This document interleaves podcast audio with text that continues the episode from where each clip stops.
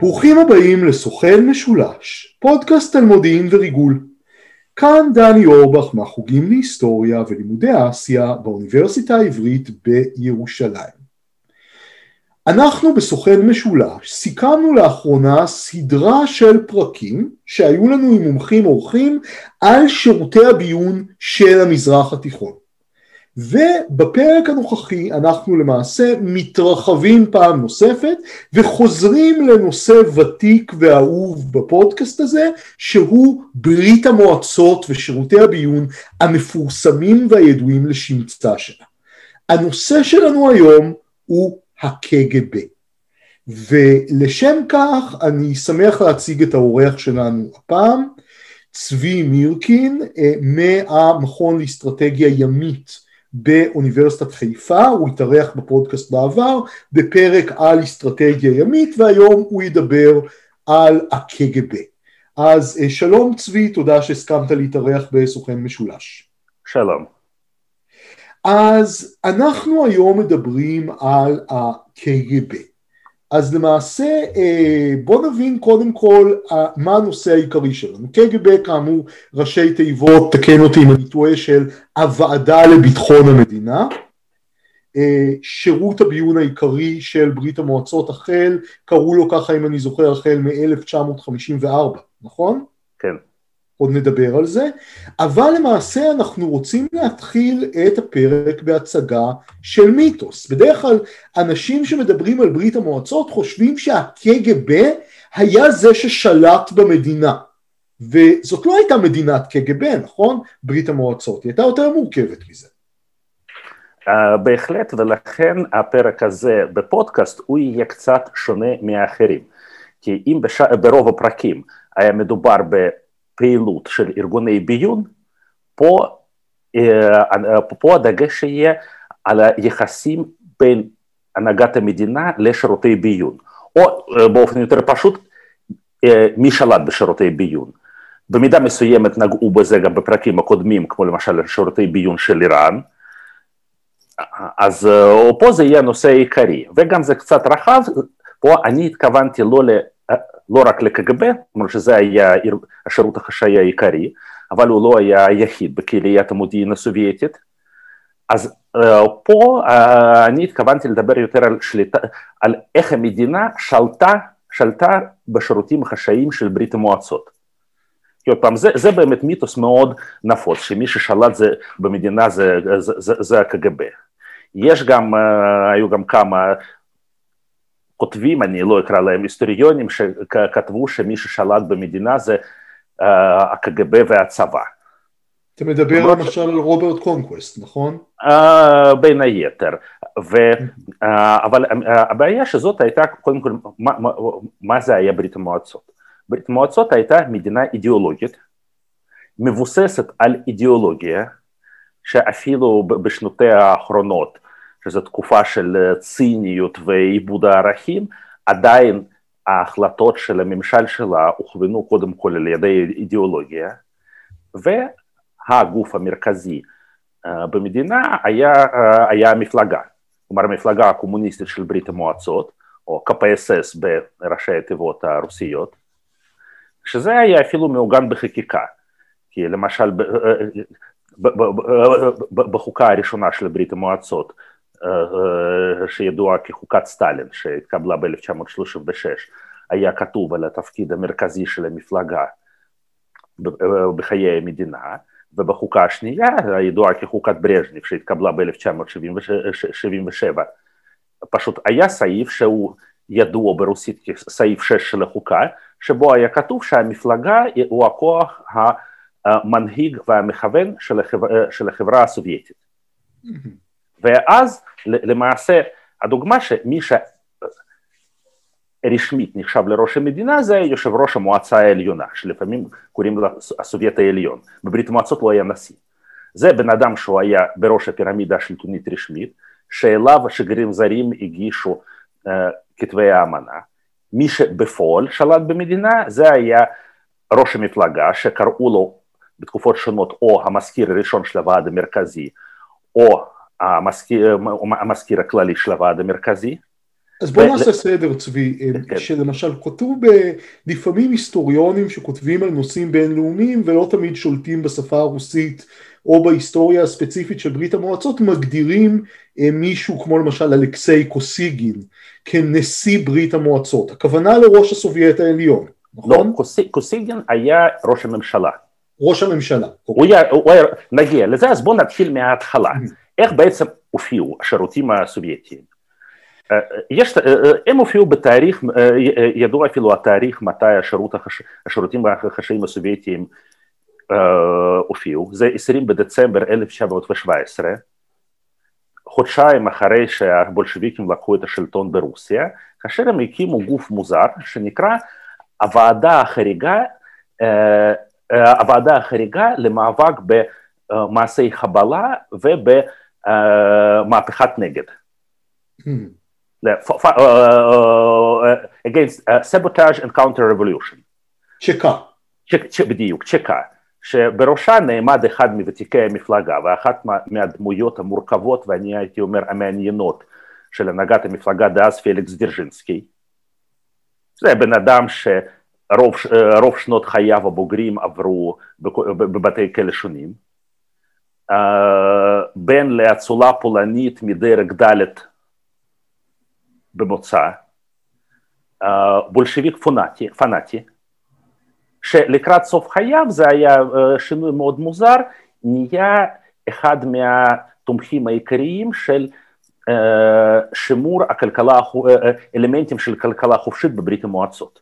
זה משהו, משהו מאוד מוזר. אז הוא, הוא הקים את הצ'קה, וצ'קה מההתחלה הוגדר על ידי לנין כהיחידה החמושה של המפלגה. כלומר זה היה גוף שבראשו עמדו בולשביקים ותיקים עם ניסיון של פעילות מחתרתית, שתפקידם היה לטפל בכל פעילות שהיא נגד המפלגה. נגד יש לי שאלה נגד... כבר בשלב הזה. כן, נגד השלטון החדש, כן. שהצ'קה הוקמה, עד כמה היא שאבה את הידע ואת שיטות הפעולה של האחרנה, של המשטרה החשאית של הצאר? יש פה סוג של המשכיות, נכון? לדעתי לא, קודם כל לא אחרן אלא אחרנקה, זה, זה קצת שונה. אז uh, לדעתי כמעט ולא מסיבה אחת, כי uh, האנשים, ששר, uh, האנשים ששירתו בשירותים החשאיים של הצאר נחשבו, מה שנקרא, זה מושג שקשה לתרגם אותו מרוסית, זרים מבחינה מעמדית. כי הקריטריון לקבלה לצ'קה היה מוצא חברתי נכון. כלומר, אתה לא היית צריך להיות בן אצולה. כלומר, אם למשל צבא, הצבא האדום, משתמש הרבה מאוד בקצינים של הצבא הצארי, צ'יקה לא עשה את זה. כלומר, הם, הם התחילו ליצור שיטות עבודה חדשות. לרוב ללמוד על המקום, אז בקיצור יצרו שירות חדש לגמרי, שהוא בעיקר עסק בביטחון פנים. בשלב מסוים גם כבר אחרי מלחמת האזרחים התחיל לעשות, התחיל לעסוק גם במודיעין חוץ, בעיקר דווקא מה שהיה במוקד העניינים שלהם זה כל מיני פעילים ותנועות של ההגירה הלבנה, אשר מחוץ לגבולות המדינה פעלו נגד ברית המועצות, ובמשך די הרבה שנים זה נותר במקום די גבוה בסדר העדיפויות שלהם. אז צ'קה כצ'קה קיים במשך חמש שנים. עד שנת 1922. בשנת 1922, שם הגוף השתנה, הוא הפך לגפ"ו, זה המנהלת הפוליטית הראשית. תפקיד נשאר אותו תפקיד, אבל השם השתנה והמעמד עלה. שנה לאחר מכן, בשנת 1923, הוא השתנה המעמד שלו, כי אז הוא הוכפף גוף חדש, NKVD, כלומר הקומיסריאט העממי לענייני פנים של, של רוסיה, לא של ברית המועצות אלא של הרפובליקה הרוסית. כאן הייתי רוצה לקטוע אותך ובאמת להעיר הערה ממש כן. על העניין הזה של משרד הפנים, של ה-NKVD. אני זוכר שבתקופה שהתחילה הפוליטיקה הרוסית בישראל, ומפלגת ישראל בעלייה באה עם הסיסמה של משרד הפנים תחת שליטתנו, היו פרשנים והיסטוריונים שכתבו שבתודעה הרוסית משרד הפנים נחשב כגוף אימתני, גוף שמשפיע על החיים של האזרח יותר מכל משרד אחר ומפה החשיבות שלו וזה מתחיל במה שאתה תיארת. פה אני, נגיד כך, אני אה, הייתי מעדיף לא להתייחס לפירושים כאלה כי זה ידרוש שימוש באוצר מילים שלא מתאים לנסיבות. אה, פה פשוט, אה, חוץ מזה שבתפקיד של משרד הפנים בתקופה שכבר אחרי מלחמת העולם השנייה הוא היה גם שונה, כי מבחינת תפקידים הוא יותר, הוא מאוד דומה למשל למשרד הפנים הצרפתי, שגם אליו, שהמשטרה, שבצרפת, גם בצרפת המשטרה כפופה למשרד הפנים, אבל הקומיסריאט העממי לענייני הפנים בברית המועצות של לפני מלחמת העולם השנייה זה גוף אחר לגמרי, כלומר זה גוף שאחראי גם על רישום האוכלוסין, גם על הסדר הציבורי וגם על ביטחון פנים, אז מ-1923 עד 1934 גפ"ו קיים כגפ"ו של NKVD, אחר כך היו עוד כמה שינויים, תקופה קצרה הוא היה כפוף ישירות למועצת הקומיסרים העממיים, כלומר ממשלת ברית המועצות, ובשנת 1934, זה אחד מהשינויים העיקריים, הוא הופך למנהלת ראשית לביטחון המדינה של, הקומיס... של, של NKVD. ככה זה, ואז זה בדיוק, כלומר הוא, הוא היה גוף אימתני גם לפני כן, אבל בדיוק התקופה של, התקופה בהיסטוריה שלו מתחילה אז. אז ו... Uh, אז הוא פועל כאחד מהגופים, הוא, הוא עוסק בשני הוא עוסק גם בביטחון פנים, הוא עוסק גם במודיעין חוץ, זה המחלקה המיוחדת uh, בתוך המנהלת הראשית לביטחון המדינה, uh, שהיא נקראת uh, המחלקה הזרה, אינסטרניה אדיל, שהיא עוסקת, uh, שהיא עוסקת באיסוף מודיעין מדיני בחו"ל. אז ב-1941 ב- ב- קם עוד שינוי, אז מפצלים את ה-NKVD. ה-NKVD מפוצל לשני גופים, NKVD עצמו, כלומר קומיסריאט העממי לענייני הפנים, שאלה, שהוא אחראי על משטרה, רישום האוכלוסין ובתי כלא, בתי כלא ומחנות, ולגוף שנקרא הקומיסריאט העממי לביטחון המדינה, NKGB. שהוא אחראי על ביטחון פנים, מודיעין, ואגב גם במשך כל התקופה הזאת, ל-NKVD, אחר כך ל-NKGB, אה, אה, אה, הייתה כפופה עוד מערכת אחת מאוד מעניינת, שנקראת משמר הגבול של ברית המועצות, שזה היה צבא בפני עצמו, שהיה אחראי על כל אבטחת הגבולות.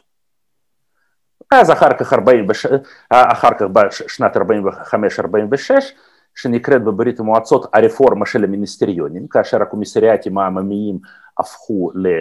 מיניסטריונים, ואז MKGB, הקומיסריאט העממי לביטחון המדינה, הופך ל-MGB, כלומר המיניסטריון לביטחון המדינה, וכך הוא קיים עד שנת 1954, כאשר המשרד, המיניסטריון מפורק, ועל בסיסו מוקמת הוועדה לענייני ביטחון המדינה. לסיבות השינוי נגיע בהמשך. אז זאת, זאת התקופה הראשונה בהיסטוריה, במקביל היה קיים עוד גוף מודיעיני אחד, שזה אחר כך הוא נהיה ידוע בשם GRU, המנהלת הראשית השנייה של המטה הכללי, או המנהלת הראשית לענייני מודיעין. GRU, הפירוש ברוסית זה Главное разведывательное управление, כלומר המנהלת הראשית למודיעין. שעוד פעם, היא שינתה את השמות, זה הייתה מחלקת מודיעין, מנהלת מודיעין, מנהלת הראשית לענייני מודיעין, שהיא הוקמה בתחילת שנות ה-20, אבל העיקר שהיא הייתה כפופה אה, לראש המטה הכללי, ועבדה בשביל הצבא, ועסקה באיסוף מודיעין לטובת הצבא. למשל, בתור דוגמה, הסוכן הידוע של המודיעין הסובייטי ריכרד זורגה, אשר פעל ביפן, הוא היה קצין של המודיעין הצבאי ולא של, ולא של מודיעין של ה-NKVD. או גם חלק מרשתות הריגול הסובייטיות באירופה בסוף שנות ה-30, תחילת שנות ה-40, גם הופעלו על ידי המודיעין הצבאי. אז זה היו... הסבורת האדומה למשל, נכון? כן, בתור דוגמה, כן. טרפר הוא היה איש ה-GRU. אה, ראש התסבורת האדומה המפורסם. כן, שנקרא אז קצת... כן, שעוד פעם נקרא קצת שונה, אבל אז המודיעין הצבאי הוא בעיקר עשה את העבודה שלו, הוא עסק באיסוף המודיעין לטובת הצבא, פעל, פעל לרוב נגד צבאות ומדינות זרים. עכשיו, NKVD כמובן היה גוף הרבה יותר חזק, ומה שנתן לו את הכוח זה עיסוק שלו בביטחון הפנים. וש... ו... ואת המוניטין האימתני שלו הוא רכש, בעיקר בעיני הציבור הרחב, במחצית השנייה של שנות ה-30, כאשר זה היה הגוף שביצע את התיאורים במערכת הסובייטית. כלומר, תיאורים של מערכת המפלגה, תיאורים של הצבא, כל המעצרים, מעצרים ואחר כך הוצאות להורג של קצינים, כולל קצינים הכי בכירים, מעצרים והוצאות להורג של נציגי הדרג העליון של המפלגה, זה הכל היה NKVD, אבל NKVD לא היה זה שקיבל החלטות. כלומר, 아, תמיד. זה מעניין. כן, וזה בדיוק הנקודה. כי קודם כל, בראש הפירמידה היה בן אדם אחד, ששמו היה יוסף סטלין. שהוא היה עד שנת, עד מאי 1940, אגב, לסטלין לא היה אף תפקיד רשמי במערכת הממשל. כי... רק במפלגה, נכון? כן, הוא היה, הוא, הוא היה המזכיר הכללי של המפלגה. ו-NKVD היה, כלומר, רשמית כמובן NKVD היה כפוף לא לסטלין אלא לפוליטבירו. אבל פוליטבירו, ההחלטות של פוליטבירו למעשה זה, היה, זה החלטות של סטלין, שפוליטבירו, פוליטבירו זה פוליטיצ'סקי בירו, הוועדה המדינית, כלומר זה היה הגוף הביצועי של המפלגה. למעשה זאת הייתה הממשלה הראשית של ברית המועצות, שהגוף שקיבל החלטות פוליטיות. ואחר כך הגוף ששמו היה ממשלת ברית המועצות או מועצת הקומיסרים העממיים, הם יישמו את ההחלטות של פוליטבירו. אז NKVD היה כפוף לפוליטבירו, פעל על פי הוראות הפוליטבירו, כלומר בפועל על פי ההוראות של סטלין, ודבר שאומר הרבה מאוד על מי שלט במי, זה התיאורים ב-NKVD עצמו. כי אחרי שבוצע טיהור של המפלגה, אחרי שבוצע טיהור של, של הצבא, הגיע שלב של טיהור ב-NKVD. לפחות שני ראשי NKVD הוצאו להורג, נכון? כן. זה כן. היה יז'וב? לא, ו... הראשון היה אה, גנריך יגודה. גנריך יגודה, שהוא הודח ב-1937 והוצא להורג, או 1936-37,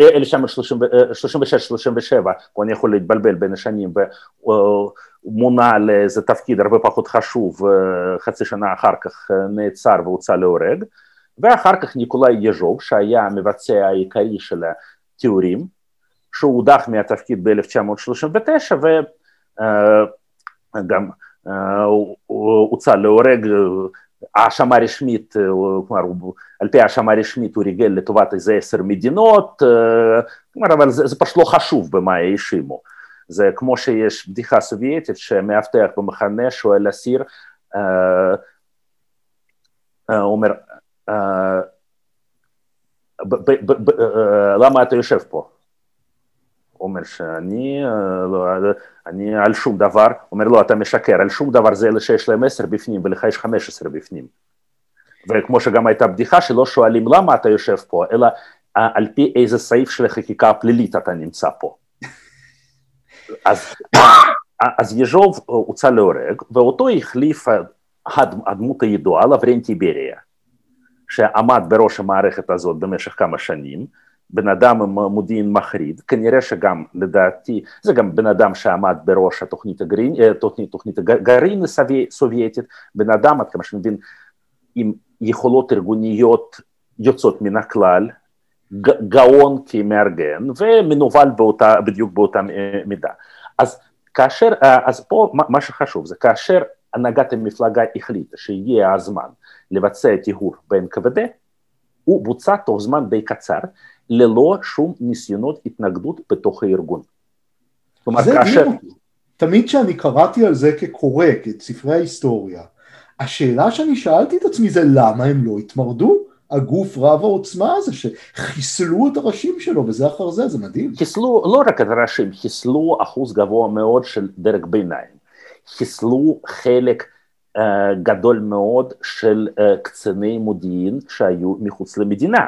שאגב רובם המוחלט למעט כמה דמויות בודדות כשהם קיבלו הוראה לחזור הביתה, הם חזרו למרות שידעו, רובם הבינו נהדר מה מחכה להם בבית, אבל לא היו, היו איזה שניים או שלושה שברחו, אבל רובם חזרו, כלומר לא היו שום ניסיונות התנגדות, כלומר פה המפלגה קיבלה החלטה, המפלגה ביצעה את ההחלטה. כלומר זה היה מין גם חילופי דורות, כי הביאו לארגון הביאו אה, עובדים צעירים יותר, שהם טיפלו אה, בדור הקודם. אבל זה בדיוק אומר הרבה מאוד על מי שלט במי. כמו, ש, אה, כמו שאגב אותו דבר הצבא, כי כאשר לצבא האדום הייתה עוצמה לא נורמלית, אבל כאשר ה-NKVD טיפל בקצינים מדרג מרשל ועד למ"פים, במהלך התיאור הגדול בצבא 37-38 נעצרו ואו נשלחו למחנות או הוצאו להורג, נדמה לי משהו כמו 80 אחוז מהקצינים בדרג אלוף משנה, בדרגת אלוף משנה. לא היו שום ניסיונות התנגדות, כלומר המפלגה החליטה, המפלגה ביצעה, כלומר כמובן שלמפלגה היו גם הכלים, אבל ניסיונות התנגדות לא היו, כלומר השליטה של המפלגה הייתה מוחלטת. אז אחר כך, אחר כך אז היה גם גל שני קטן יותר של תיאורים בסוף שנות ה-40, כאשר גם ה-NKVD היה אחראי חלקית גם על ביצוע הקמפיין האנטישמי בברית המועצות, כמו משפט הרופאים הידוע, ואז בא מין קו פרשת המים, חמישי במאי 1953, גם לצורך עניין פורים של אותה שנה, מותו הכמעט פתאומי של סטלין. וכמעט מיד מתחילות רפורמות. אז קודם כל אחרי סטלין מת במרץ, בריה שנהיה האיש השני במדינה, דווקא קיבל החלטה מאוד מוזרה על חנינה חלקית של אנשים שנמצאים במחנות, סיים את משפט הרופאים, אחר כך כמה חודשים זה מאבקי שלטון לא נורמליים במוסקבה, או ככה אני אזכיר את הסרט שאני מאוד אוהב אותו, מותו של סטלין, שמראה את זה באופן, אה, בסגנון של קומדיה, אבל אגב הקו העיקרי מתואר שם נהדר. ואז ביולי מגיע עוד אירוע חשוב מאוד, מעצר של בריה. קבוצה של חברי פוליטבירו, שבראשה עמד, עמד ניקיטה חרושיוב, שאף אחד לא, לא ראה אותו כדמות רצינית, קשרה קשר, עצרו את בריה, האשימו אותו גם בריגול לטובה של חצי, חצי מהעולם, הוציאו אותו להורג, ואז מתחילה הרפורמה הרצינית ביותר בחיי המערכת. אני חייב לומר פה שבריה כל כך הופתע, לפחות לפי הגרסה שאני קראתי כשעצרו אותו, שהמילים האחרונות לפני שהוציאו אותו מהחדר היה, הוא אמר לחרושצ'וב, ניקיטה סרגביץ', מה אתה עושה? הוא לא יודע, לגבי מה שהוא אמר, את זה אני לא יודע, אבל זה שהוא הופתע זה בטוח, כי הוא היה בטוח בשליטתו במדינה, ואגב, אחד מהמרכיבים של ההפיכה הזאת, מי שביצע אותה בהוראת המפלגה זה הצבא. מי שאישית עצר את בריה היה גיאורגי ז'וקוב.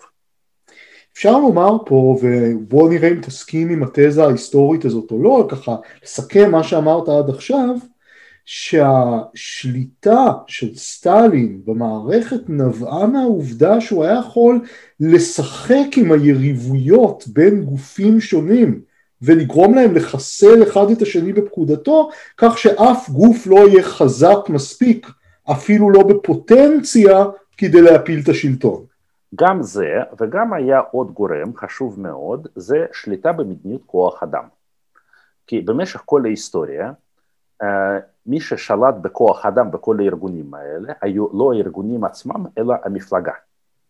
כי mm. היה, אותם, הייתה המערכת הענקית ששמה הוועד המרכזי של, של המפלגה הקומוניסטית, שניהלה הכל, כמו שלמשל הייתה המחלקה של הוועד המרכזי לענייני תעשייה כבדה, המחלקה לענייני אידיאולוגיה, והיה בוועד המרכזי היה גוף מעניין כזה ששמו מחלקת הגופים האדמיניסטרטיביים. זה היה גוף שפיקח על כל מערכת הביטחון, על, על הצבא, על השירותים, על המשטרה, וכל המינויים החל מדרג ביניים ומעלה בכל מערכת הביטחון הסובייטית דרשו אישור של המחלקה לגופים אדמיניסטרטיביים. כלומר, המפלגה שלטה, מנגנון המפלגה שמר לעצמו שליט, שליטה כמעט מוחלטת במדיניות כוח אדם בתוך הארגונים האלה. כלומר, אף קצין, בצבא, אף קצין בצבא, אף קצין ב-NKVD, אף קצין ב-GRU לא מונה לתפקיד שלו ללא אישור המפלגה.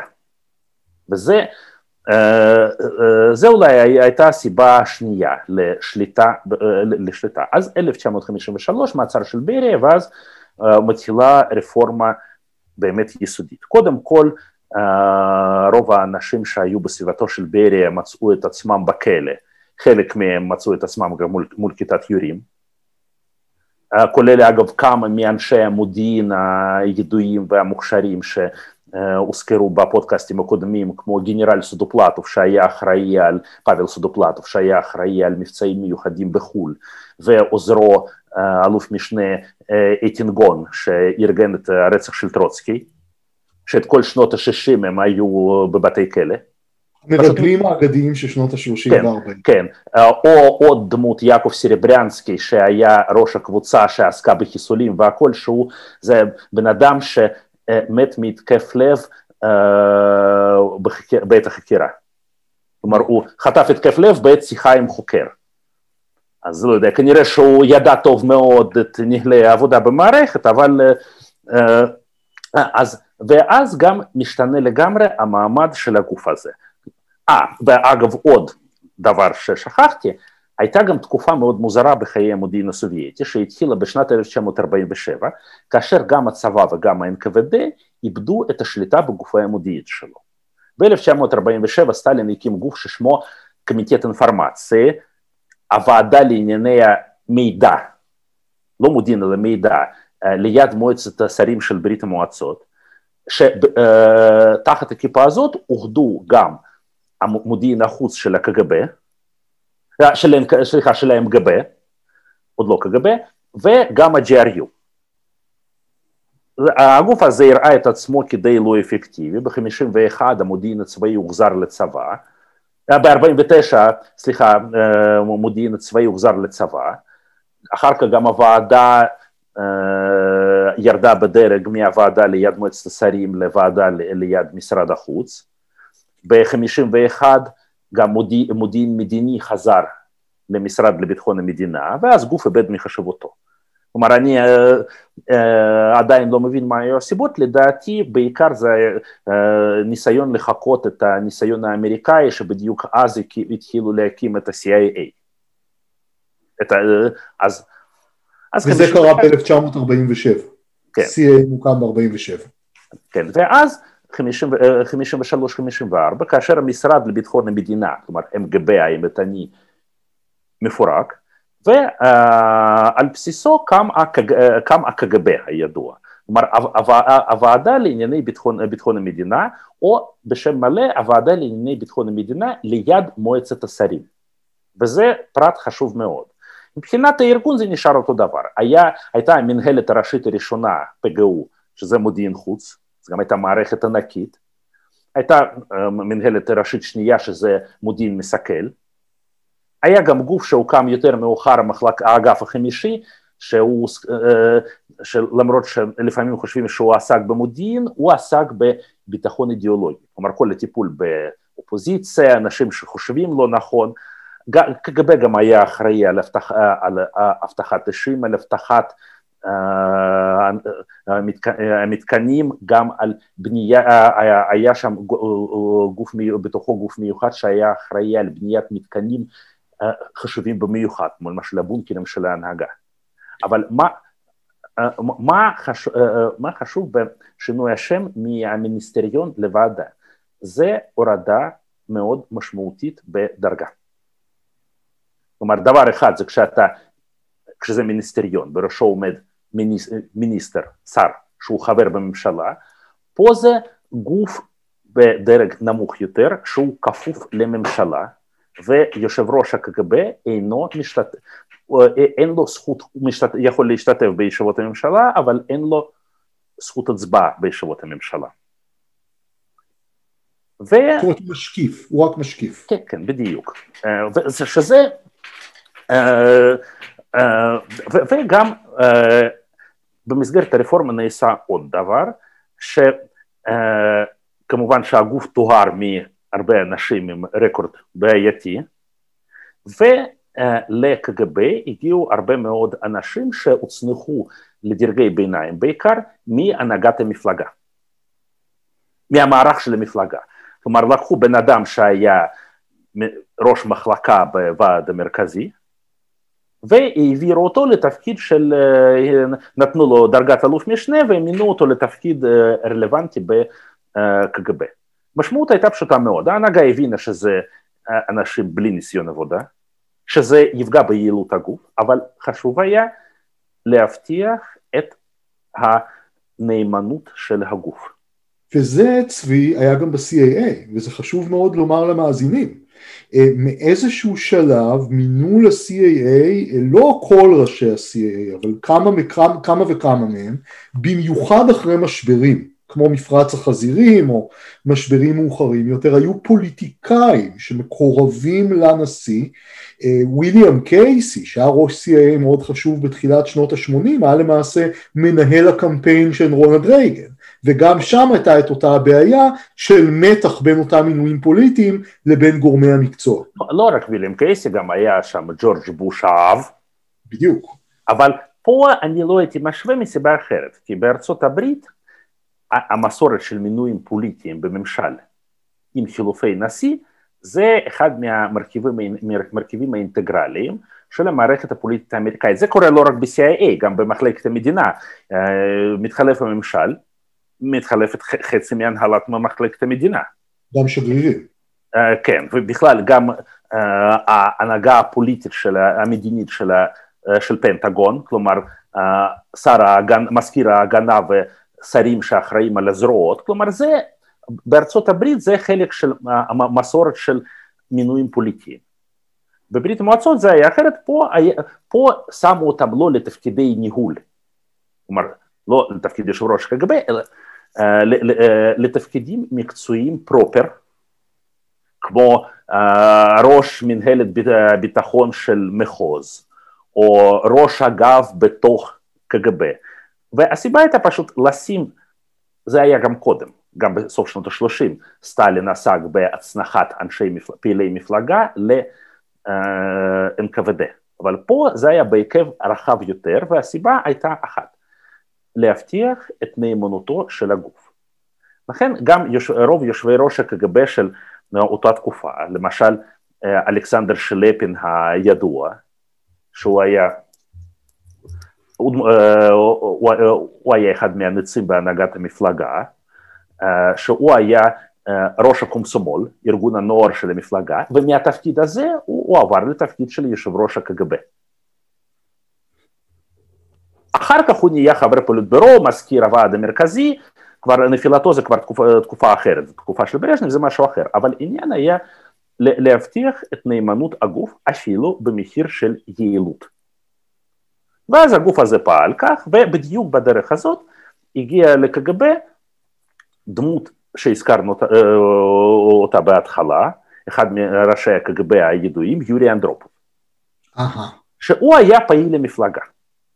מצפון אה, מערב המדינה.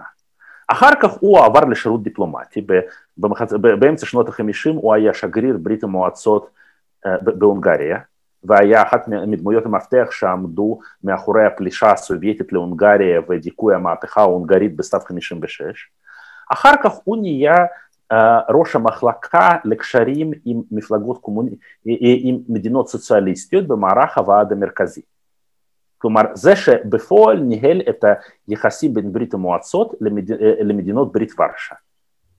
וב-1968... תפקיד חשוב מאוד. זה תפקיד מפתח. ולמעשה מי שהעביר את ההוראות ממוסקבה לבירות ברית ורשה. ואז ב-1968 הוא מתמנה ליושב ראש הקג"ב. ואיתו הוא מביא עוזר ותיק שלו, שהיה עוד עוזר ותיק שלו בשגרירות בהונגריה, ששמו ולדימיר קריצ'קוב, שמתמנה לתפקיד ראש הפג"ו, כלומר המנהלת הראשית הראשונה, מודיעין חוץ. שגם היה בן אדם, היה פעיל מפלגה. וממנים אותו בראש הארגון העיקרי שעוסק במודיעין המדיני. וזה בדיוק,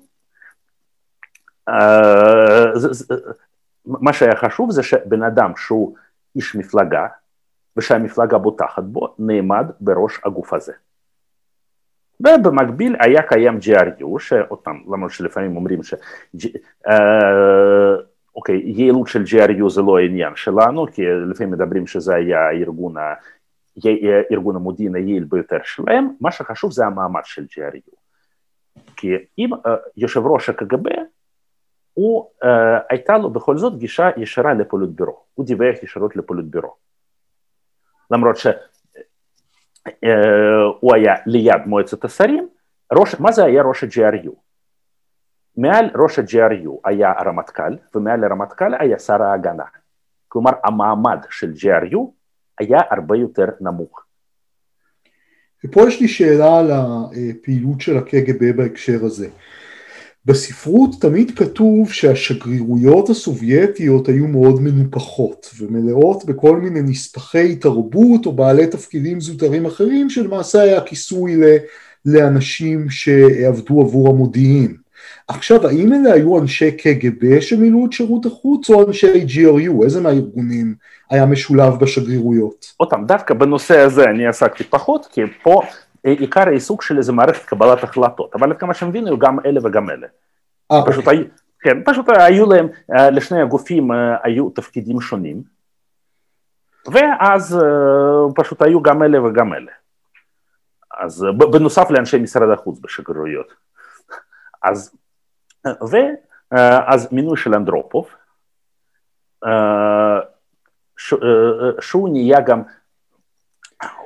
היה לו גם מעמד רם במערכת המפלגה, כי הוא היה, זה נקרא, לחברות בפוליטבירו היו שתי, היו שתי רמות, היו חברי הפוליטבירו והיה מה שנקרא candidate member, המועמד לחברות בפוליטבירו, כלומר זה אנשים שהשתתפו בישיבות, אבל לא הייתה להם זכות הצבעה, גם. הם השתתפו כמשקיפים.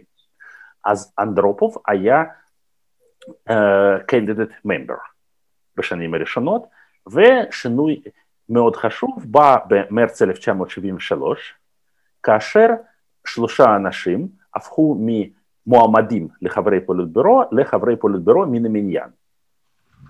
זה היו יורי אנדרופוב, יושב ראש הקג"ב, שר ההגנה מרשל אנדרי גרצ'קו, ושר החוץ אנדרי גרומיקו.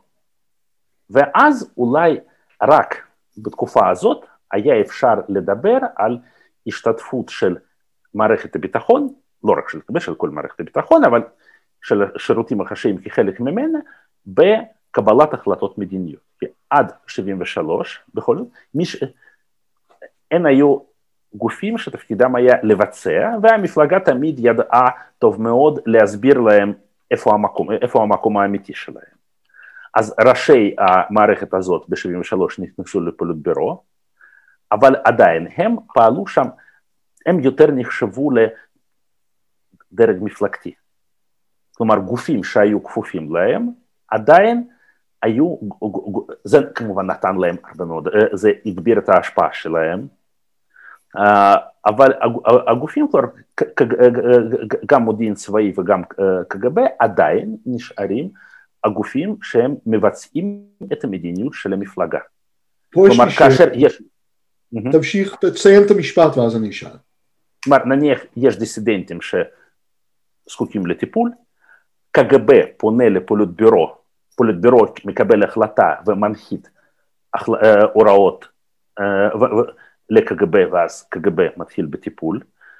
בקג"ב או ב-GRU רואים צורך באיזשהו מבצע מחוץ למדינה, זה הולך לפוליטבירו, הפוליטבירו מקבל החלטה, ואז מוריד הוראה לגופי מודיעין, כלומר מי ששלט זה הפוליטבירו, ועדיין אותה המחלקה לגופים האדמיניסטרטיביים של הוועד המרכזי, היא מאשרת את כל המינויים. יצא לי פעם לקרוא uh, זיכרונות של בן אדם שבמשך, uh, שבמחצית השנייה של שנות ה-60 היה uh, ראש האגף בקג"ב שהיה אחראי על מודיעין מסכל בצבא. כלומר אותן המחלקות המיוחדות עשו בידיאלה הידועות, שזה ביטחון שדה, הן היו כפופות לא לרמטכ"ל, אלא לקג"ב. ואז הוא uh, מתאר את התחושות שלו כשהוא ממתין לשיחות ב, uh, במחלקה לגופים אדמיניסטרטיביים, ראיונות שבוצעו לקראת המינויים לתפקידים הבאים. כלומר, הוא הבין שאפילו אם הבוס שלו בקג"ב רוצה למנות אותו, עד שהמפלגה תאשר את המינוי, אין מינוי. תראה, יש לי שתי שאלות, אחת קצרה וטכנית רק להעביר והשנייה יותר מהותית. שאלה הראשונה שלי, אה, הזכרנו את הקג"ב וה-GRU בתקופות מוקדמות יותר, אבל בתקופה שלנו עכשיו, הייתי אומר כזה סוף תקופת ברז'נייב, אולי העשור האחרון, היה הבדל בתחומים בין הקג"ב ל-GRU, שניהם עשו את אותו הדבר פחות או יותר, או שהיה תיחום של סוגים מסוימים של איסוף מודיעיני ל-GRU וסוגים אחרים לקג"ב? להבנתי, ועוד פעם, אני לא בקיא בפרטים בפרט, בתחום הזה, אבל הייתה, אם מדברים על מודיעין חוץ, הייתה הפרדה ברורה מאוד, כלומר GRU עסק באיסוף מודיעין לטובת הצבא, ובאיסוף המודיעין שהצבא היה זקוק לו. קג"ב זה היה מודיעין מדיני, אני מניח שאם איזשהו קצין קג"ב בחו"ל פתאום עלה על משהו צבאי, לא שהוא נמנע מלגנוב את המידע הזה.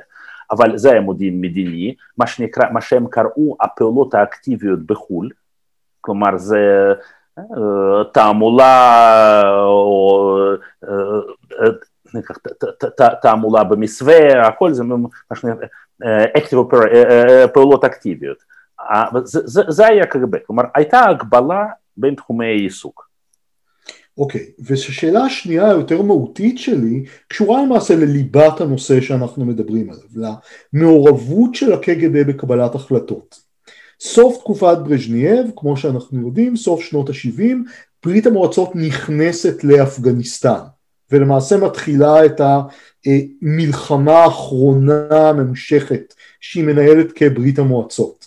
בספרי ההיסטוריה האמריקאים שאני קראתי על מעורבות ברית המועצות באפגניסטן, הרבה פעמים כתוב שהקג"ב באמצעות מניפולציות היה מי שגרר את ברז'נייב וברית המועצות פנימה, והקג"ב בתורו תומרן על ידי בעלי הברית האפגנים שלו. מה דעתך על התזה הזאת? לגבי תמרון בעלי הברית, זה שבעלי הברית האפגנים תמרנו את הקג"ב, יש לי קצת ספק בזה. למעשה באמת הייתה שם השפעה של קג"ב, כי פשוט הם אלה שסיפקו את המידע, הם גם אלה שסיפקו, שחקרו את המצב. אבל סיבות היו, היו הרבה יותר סיבות, כי קודם כל העניין היה היו שם שתי סיבות שקשורות הרבה פחות למודיעין. סיבה ראשונה זה, זה שהמשטר האפגני החדש הכריז על עצמו משטר, סוצ... משטר מרקסיסטי, ואז להנהגה הסובייטית לא הייתה ברירה אלא לתמוך בו, זה בדיוק מה שאני אמרתי בהתחלה שהמשטר היה מונע קודם כל במניעים אידיאולוגיים, ודבר שני, היה שם באמת, uh, עד, עד כמה שזה נשמע מוזר, אפילו עכשיו אפשר לפעמים לשמוע ברוסיה, אם לא, לא נכנסנו לשם, למחרת האמריקאים היו נכנסים לאפגניסטן. זה כל הקונספירולוגיה, כי אני בדיוק במסגרת המחקר העיקרי שלי לא מזמן קראתי שהנהגת הצבא הסובייטי, בעיקר שר ההגנה דמיטרי אוסטינוב, שאחד מהאירועים שהניע אותם בכיוון הכניסה, חשיבה על כניסה לאפגניסטן, הייתה הופעת הצי האמריקאי במפרץ הפרסי. כי הם פחדו מהחידוש של Great Game.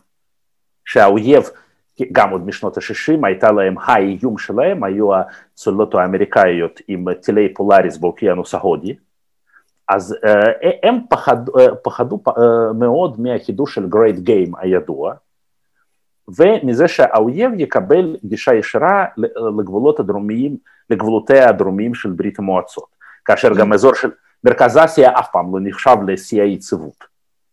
אם אז... כי חשוב לציין פה שההתערבות הצבאית הסובייטית הגיעה בעקבות דווקא מלחמה פנימית במפלגה הקומוניסטית האפגנית. כן, כי גם הייתה תחושה שהיו גם חשדות חפיזולה אמין, כלומר זה המנהיג האפגני שעלה לשלטון בספטמבר 79 אחרי שהרג את קודמו מוחמד טרקי, היו גם טענות שהוא כי הוא בצעירותו הוא למד, לא זוכר, באירופה, בארצות הברית, היו חשדות שהוא סוכן אמריקאי, שעוד מעט יקבלו את אפגניסטן, ופה נכנס לתוק, נכנסת לתוקף תפיסת ברשנב, ברשנב דוקטרין הידועה, ש... ברית המועצות, שהיציבות הפנימית במדינות הסוציאליסטיות הן חלק מביטחונה הלאומי של ברית המועצות, של ברית המועצות ואז, אבל ההחלטה התקבלה, היו, למעלה, היו שתי דמויות עיקריות שדחפו לטובת ההחלטה הזאת, היה יורי אנדרופוב, יושב ראש הקג"ב וחבר הפוליטבירו, ועוד חבר הפוליטבירו, דמיטרי יוסטינוב, שהיה גם שר ההגנה, אגב די לא אהוד בצבא, כי הוא היה בן אדם ללא ניסיון צבאי אמיתי, הוא בא ממערכת, אחרי מותו של גרצ'קו ב-76, כשהוא מונה, מונה לשר ההגנה, לפני כן הוא במשך הרבה שנים מטעם המפלגה ניהל את התעשייה הביטחונית של ברית המועצות.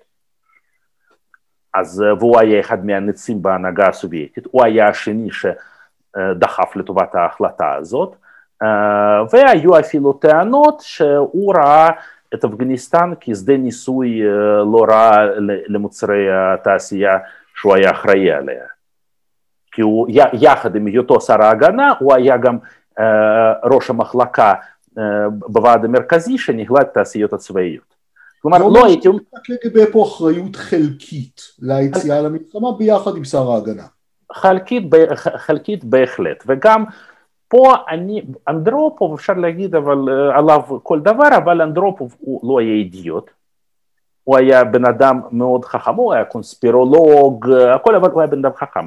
אני לא חושב שהמערכת שכפופה לו הייתה יכולה לכפות עליו החלטות. חוץ מזה, קח בחשבון שבתקופה הסובייטית קג"ב לא היה מקור מידע יחיד להנהגת המפלגה. גם היה מידע שהגיע מדרגים מפלגתיים, גם היה מידע שהגיע ממודיעין צבאי, וגם היו, היה, הייתה תופעה מעניינת ששמה מכוני מחקר אקדמיים, שזה מכוני מחקר של האקדמיה הלאומית למדעים, שהיו מין, שסיפקו דעת צד בכל הדברים האלה, הם עסקו בניתוח של מגמות מדיניות וכלכליות, כמו שהיה מכון של ארה"ב וקנדה, מכון של אפריקה, שישבו שם אנשי אקדמיה, והם עסקו במחקר של הזירות האלה, וגם המחקר שלהם הלך לפוליטבירו, הוא עבר לפוליטבירו. אם כי אומרים שבהקשר של אפגניסטן לפחות, לא כל כך הקשיבו להם. זאת אחת לא, הטענות שלי. לא הקשיבו, אבל מידע היה, כלומר שאלה היה באיזה... הם הזמינו מהרבה מהבעיות ודי התעלמו מהם, לפחות כן, לפי כן. הספרים שאני קראתי. זה קורה במערכות, זה יכול לקרות במערכות רבות, אבל פה באמת, uh, כלומר, לקג"ב בהחלט היה חלק בהחלטה הזאת, אבל uh, זה, זה מה שנקרא אחריות חלקית. כשאנחנו מתקרבים לסוף של הפרק, אני רוצה להתקרב איתך ביחד לסוף של ברית המועצות גם, ו- ולשאול אותך שתי שאלות למעשה. קודם כל, אה, גורבצ'וב טען לימים שהקג"ב הסתיר ממנו מידע על המצב האמיתי בצ'רנוביל אחרי האסון, אה, האם זה נכון? זאת השאלה הראשונה שלי, והשאלה השנייה, מה, מה היה התפקיד של הקג"ב בתהליך שהוביל להתפרקות ברית המועצות? Uh, ככה, לגבי צ'רנוביל פה קשה לי להגיד, אבל פה אני לא בטוח שמדובר בקג"ב, כי התחום הגרעיני היה באחריות של גוף אחר לגמרי, שנקרא המשרד לתעשייה בינונית, זה למעשה הייתה, שהוא, שאליו הייתה כפופה כל התעשייה הגרעינית של ברית המועצות, גם מחקר, גם, מכונים, גם מחקר גרעיני, גם ייצור של תחמושת גרעינית וכורים אזרחיים, גם כורים לתחנות כוח, אז פה יכול להיות, אבל פה קשה לי להגיד. למשל, ולגבי תפקיד בהתפרקות ברית המועצות, לדעתי, עוד פעם, זה קשה, קשה, קשה להגיד, כי זה דווקא גם לא, לא, לא ההתמחות שלי, אבל בעיקר היה, הייתה אולי הערכת יתר של, בדיוק של היכולות שלהם, כי הם חשבו שהם שולטים במצב במדינה טוב יותר, טוב יותר ממה שהיה באמת, ובשלב, ובשלב מסוים התברר שיש תהליכים פוליטיים, חברתיים וכלכליים שאפילו שירות חשאי כזה עוצמתי, והוא היה באמת, היו לו סמכויות אדירות, שהוא לא מסוגל לשלוט בהם. והנה, ראש הקג"ב היה שותף מרכזי בהפיכה נגד גורבצ'וב.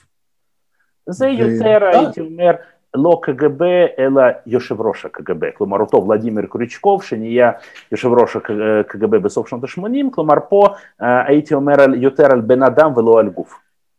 אוקיי, אז ממש אנחנו ככה מתקרבים בדקות האחרונות, אז בואו נדבר, ככה נשווה. אתה, האם אתה חושב שהמעמד של השירותים החשאיים, FSB ו-SVR, אחרי נפילת ברית המועצות, דומה למעמד של הקג"ב בקבלת ההחלטות בתקופת ברית המועצות, או שיש הבדלים? אני הייתי מעדיף לא להיכנס לזה, כי אני היסטוריון. כלומר, אני כעיקרון גם תקופה שאני עוסק בה היא בערך עד 85-86, אני אפילו מנסה לא להיכנס לתחום של, לתקופה של פרסטרויקה, פשוט אני, פה אני היסטוריון. אוקיי, אני מבין לחלוטין, הזהירות המקצועית הזאת ראויה לכל שבח, לא הרבה זהירים כמוך. כמו שפעם אמר אחד מהמרצים שלי באוניברסיטה כשלמדתי תואר שני, אומר, חבר'ה, בתור חוקרי היסטוריה אקדמיים יש שתי נקודות שהן הרבה יותר חשובות מלדעת את החומר. זה לסמן את גבולות המחקר ולדעת מתי לעצור. מסכים איתך לחלוטין, אז בוא נסכם.